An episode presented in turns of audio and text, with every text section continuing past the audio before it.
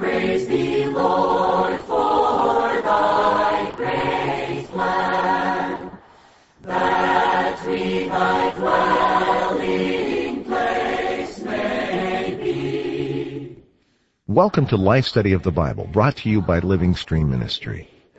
These programs are based on the ministry of Witness Lee and his 21-year crowning work, The Life Study of the Bible, which focuses on the enjoyment of Christ as the divine life as revealed in the Bible. We hope that through these studies you'll be brought into a deeper enjoyment of the scriptures and of our dear and precious Lord Jesus. You can contact us by sending email to radio at lsm.org or reach us toll free 888 Life Study.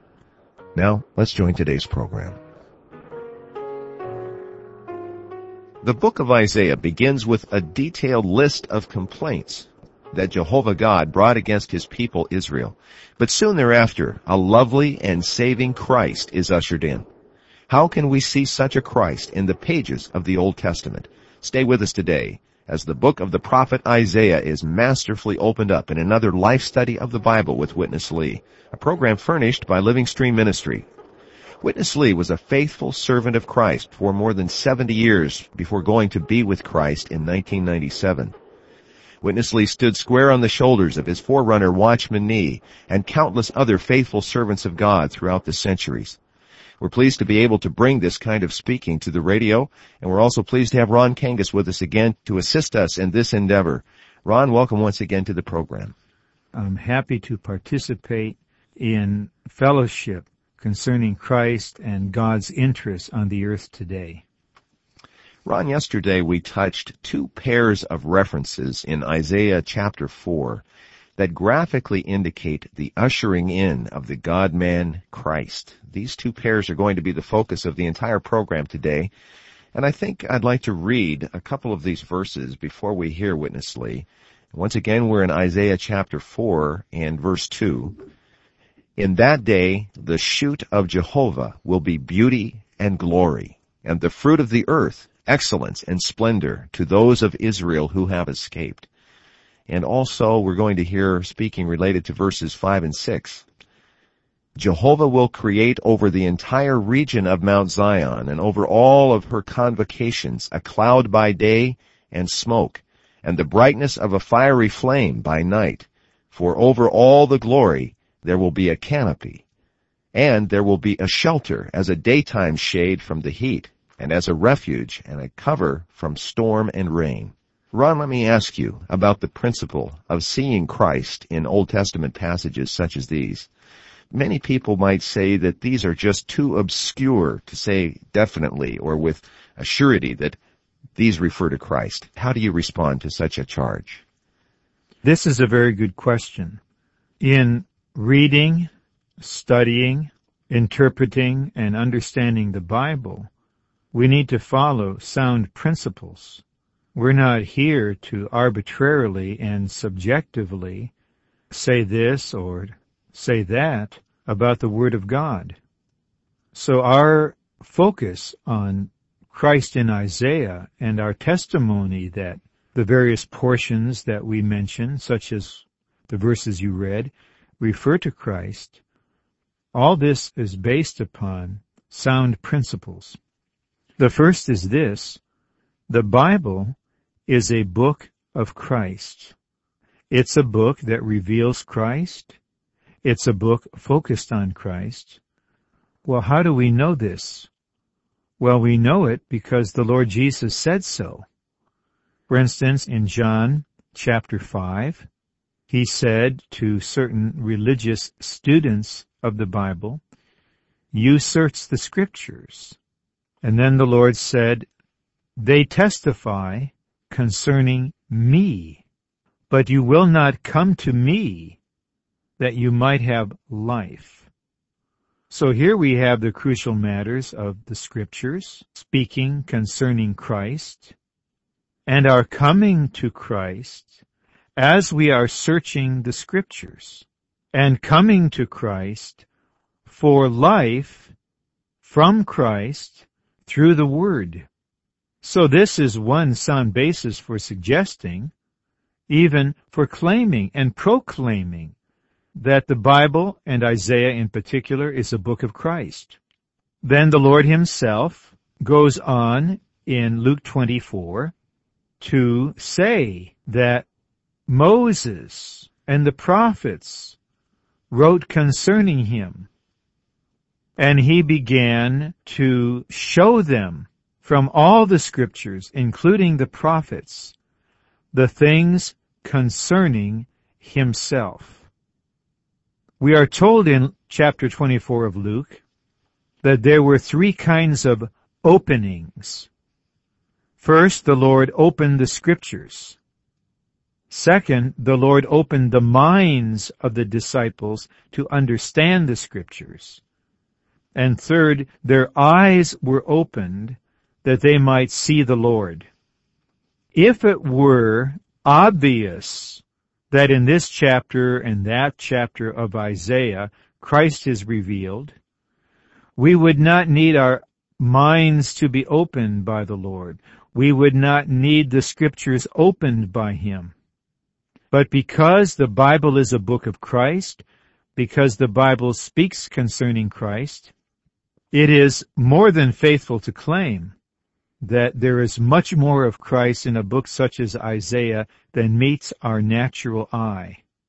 If we are open to the very Christ revealed in Isaiah, so that he may open our minds to understand himself as revealed in Isaiah, we will be able to come to certain passages that contain metaphors or symbols or types or prophecies, and we will be enlightened by the Spirit to see this is a reference to Christ.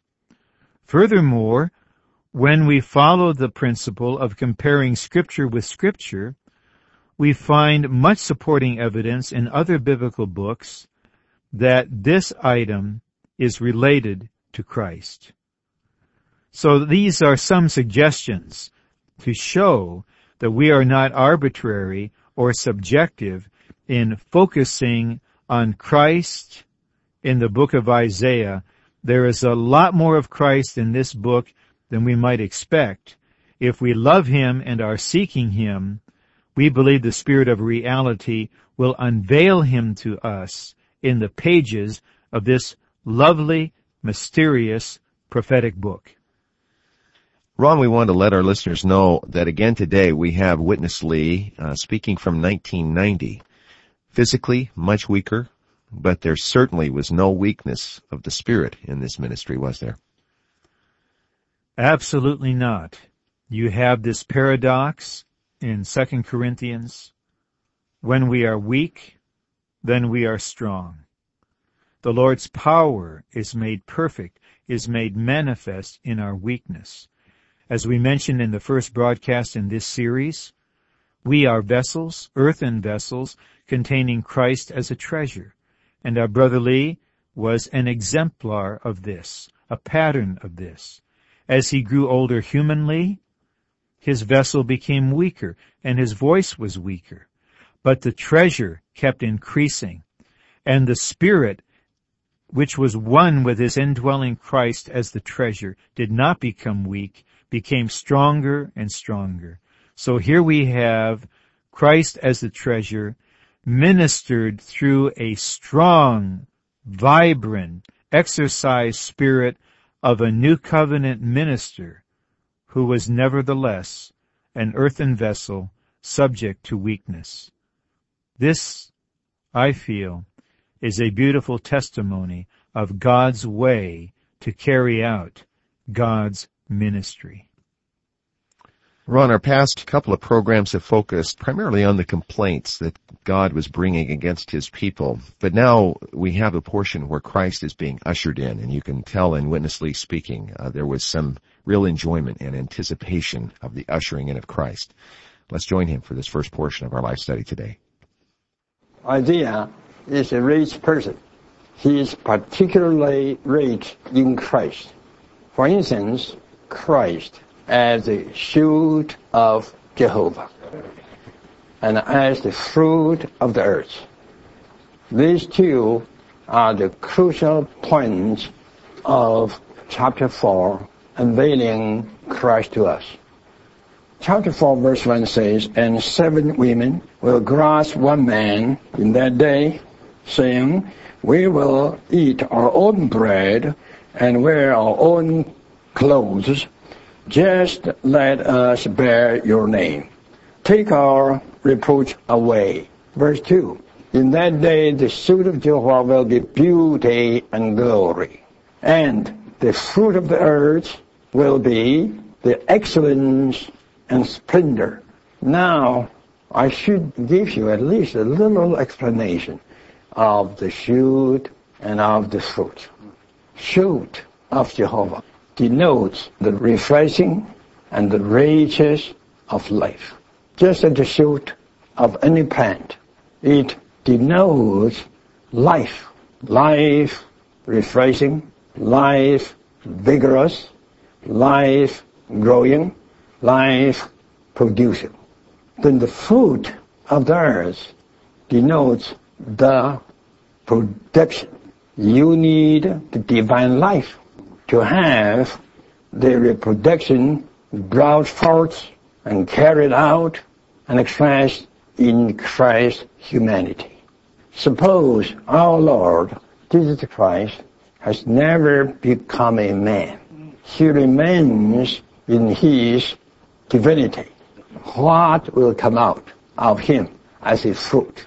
All his different kinds of fruits came out of that divine life, which is indicated by the term shoot of Jehovah. But without Christ's humanity, there's no possibility that the divine life could produce that many kinds of life. The four Gospels do serve this purpose to show how much Christ has accomplished. How rich is a production of Christ, but it is produced in His humanity. If we do not have a proper human life to match the divine life, we'll have no fruit. If you go on to the New Testament, you can see the entire record of New Testament shows us that we, as one chosen by God, predestined by Him, we need the divine life to be expressed in our human living. Then we have the shoot of Jehovah and we have the fruit of the earth. The New Testament record only shows us this one thing. That is, God and man live together. God is the life within, and man is the fruit without.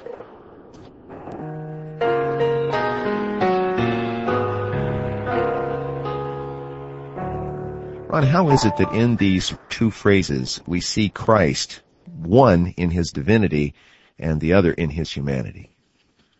The Old Testament is a book of pictures, and the New Testament primarily is a book of clear, plain, direct speaking. If we put the pictures together with the clear speaking from the New Testament, we will see more of Christ.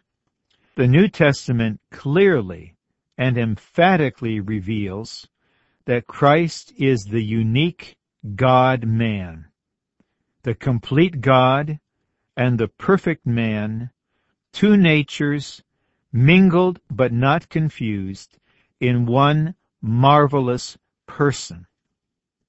There are prophetic indicators in a book such as Isaiah that our Christ is such a wonderful person, the mingling of divinity and humanity. With this in mind, let us revisit these expressions from Isaiah 4, the shoot of Jehovah and the fruit of the earth. Well, Jehovah is the very God, the self-existing, ever-existing, eternal I am. Jehovah is the triune God the Father, the Son, and the Spirit. And a shoot is the increase, the branching out of Jehovah himself. Well, what other person is there who can be called the shoot of the very God? No person other than our wonderful Christ. The term, the shoot of Jehovah, refers specifically to Christ's deity.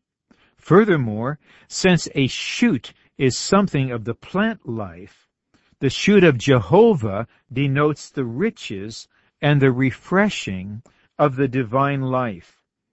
So Christ as such a shoot embodies the riches, the refreshing, the vigor, the growth, and the productive power of the divine life. Now isn't this marvelous? The fruit of the earth signifies the produce brought forth and carried out and expressed in Christ's humanity. It is the divine life that is rich and productive. But this divine life must be embodied in something human and expressed through something human in order to be fruitful. So Christ is not only the shoot of Jehovah, he is the fruit of the earth. And by the way, in a very real sense, we are some of that fruit produced by Christ. So Christ is called the shoot of Jehovah, referring to his deity. He is called the fruit of the earth, referring to his humanity. As the fruit and as the shoot, he is the God-man, the complete God, and the perfect man, life inwardly and fruit outwardly. Here we have a presentation of this truth in a way that points to our experience of Christ as life. I confess I love this, I appreciate this, I enjoy this, and I want to experience this more and more, not only for my spirituality, but for the carrying out of God's economy. Ron, I have to agree. This does kindle and warm and ignite our appetite for such a Christ that we're seeing ushered in and unveiled in Isaiah. We need to see him in a way which causes us to say, wonderful, what a wonderful Christ. I love you, Lord. I open to you. I want to enjoy you more according to the full revelation in the Bible as a whole and in Isaiah in particular. Ron, in chapter 4, the pictures come in pairs. We've just had the first pair. We have another before us. Let's rejoin Witness Lee. After talking Christ being the shield of Jehovah, the food of the earth, Isaiah says, this one is the economy, is a big shade. Well, God has a big move on this earth. A lot of things involved in this move. Christ is the centrality and universality of this great wheel of God's move. This Christ is also the canopy to cover the whole thing. Have you noticed Isaiah talking about this canopy? He uses another four words, four synonyms. What is the distinction between a canopy, a shelter, a refuge, a shade, a cover? Are these four things, five things, or these are only one thing? You can say this is canopy, my Christ is the reality of the great move of God.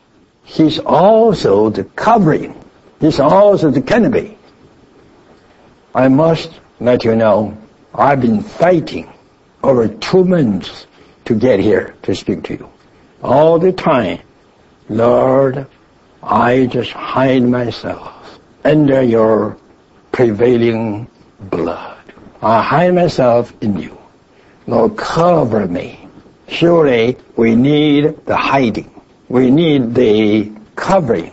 The enemy Satan is not happy to see Christ to be unveiled in a book among God's children at the end of this age. So I began to fight. We all have to realize Christ is the centrality, universality, that is the reality of God's move. Christ is also the canopy. Even God's glory needs to be overshadowed. Christ is the glory, and Christ has to be the overshadowing canopy to overshadow glory over the entire region of Mount Zion. Then this canopy is not only a kind of overshadowing, but also a shelter. And this refers to the God-man Christ as a shade to keep us away from the heat and as refuge and a cover to keep us away from any kind of storm uh, and rain.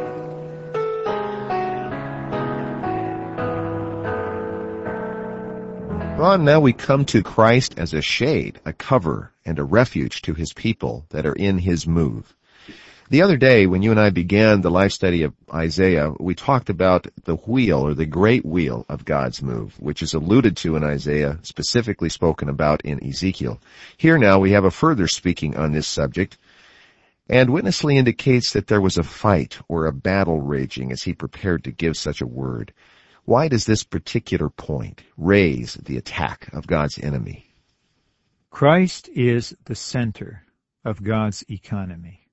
And this Christ, who is the center, is all-inclusive. This all-inclusive Christ is the hub of the wheel, which is God's economy in motion. God is intent to carry out His economy, to fulfill His purpose, for the satisfaction of His heart's desire. The fulfillment of God's economy requires a move, an action, signified by the move of the great wheel. The move of the wheel altogether depends on Christ. The more we see Christ and enjoy Christ, the more we realize that Christ is the center, the preeminent one in God's economy. And that with God's economy, there is a move. God wants the wheel to move. God's enemy wants the wheel to stop. So the battle is over the advancement of God's economy through the move of the great wheel. Our brother Lee was burdened not merely to expound the Bible, he was burdened for God's move in his economy. And our brother realized that this is the essence of Isaiah's prophecy. Furthermore, our brother understood that if the Christ unveiled in Isaiah were presented to God's people in a clear way, they would appreciate Christ more, experience and enjoy Christ more, and participate more in Christ. This would result in more move of the great wheel and a greater advancement of God's economy. So well before these life study messages were released, Brother Lee was preparing through study, through prayer, through searching the scriptures, through seeking the Lord. He wrote detailed outlines for the messages. He considered before the Lord all the crucial points.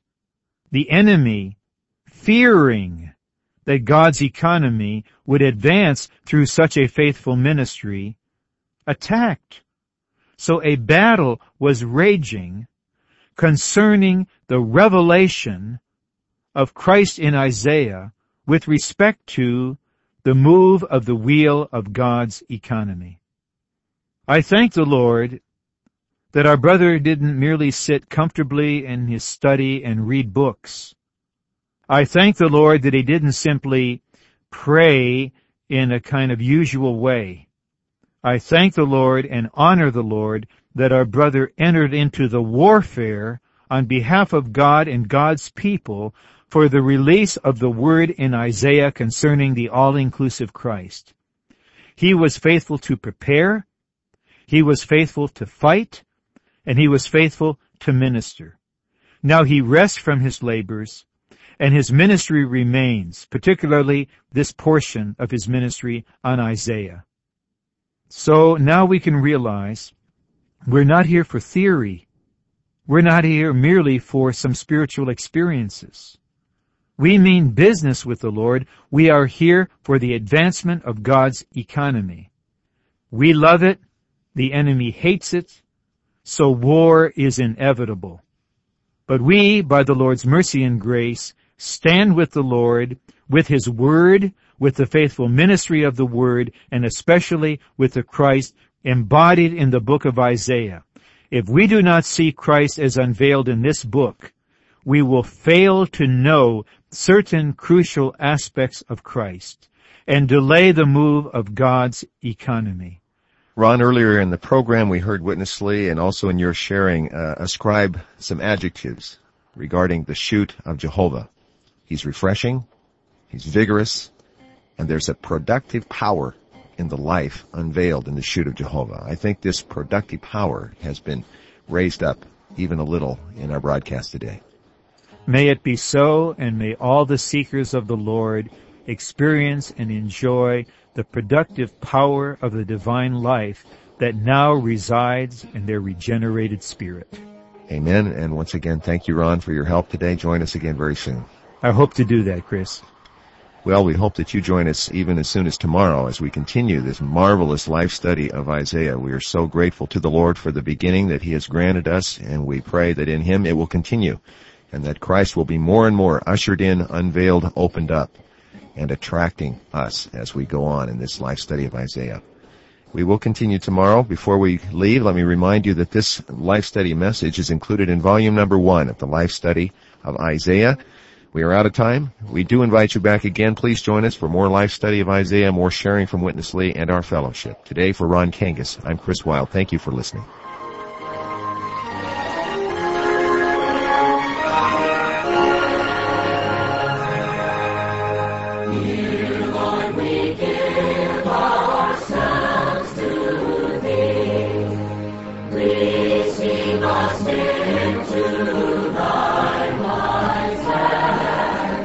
You've been listening to Life Study of the Bible with Witness Lee. Brought to you by Living Stream Ministry, publisher and distributor of the works of Watchman Nee and Witness Lee. If you'd like to contact us, just email radio at lsm.org or call us toll free at 1 Life Study. That's 1 543 3788. Thanks for listening.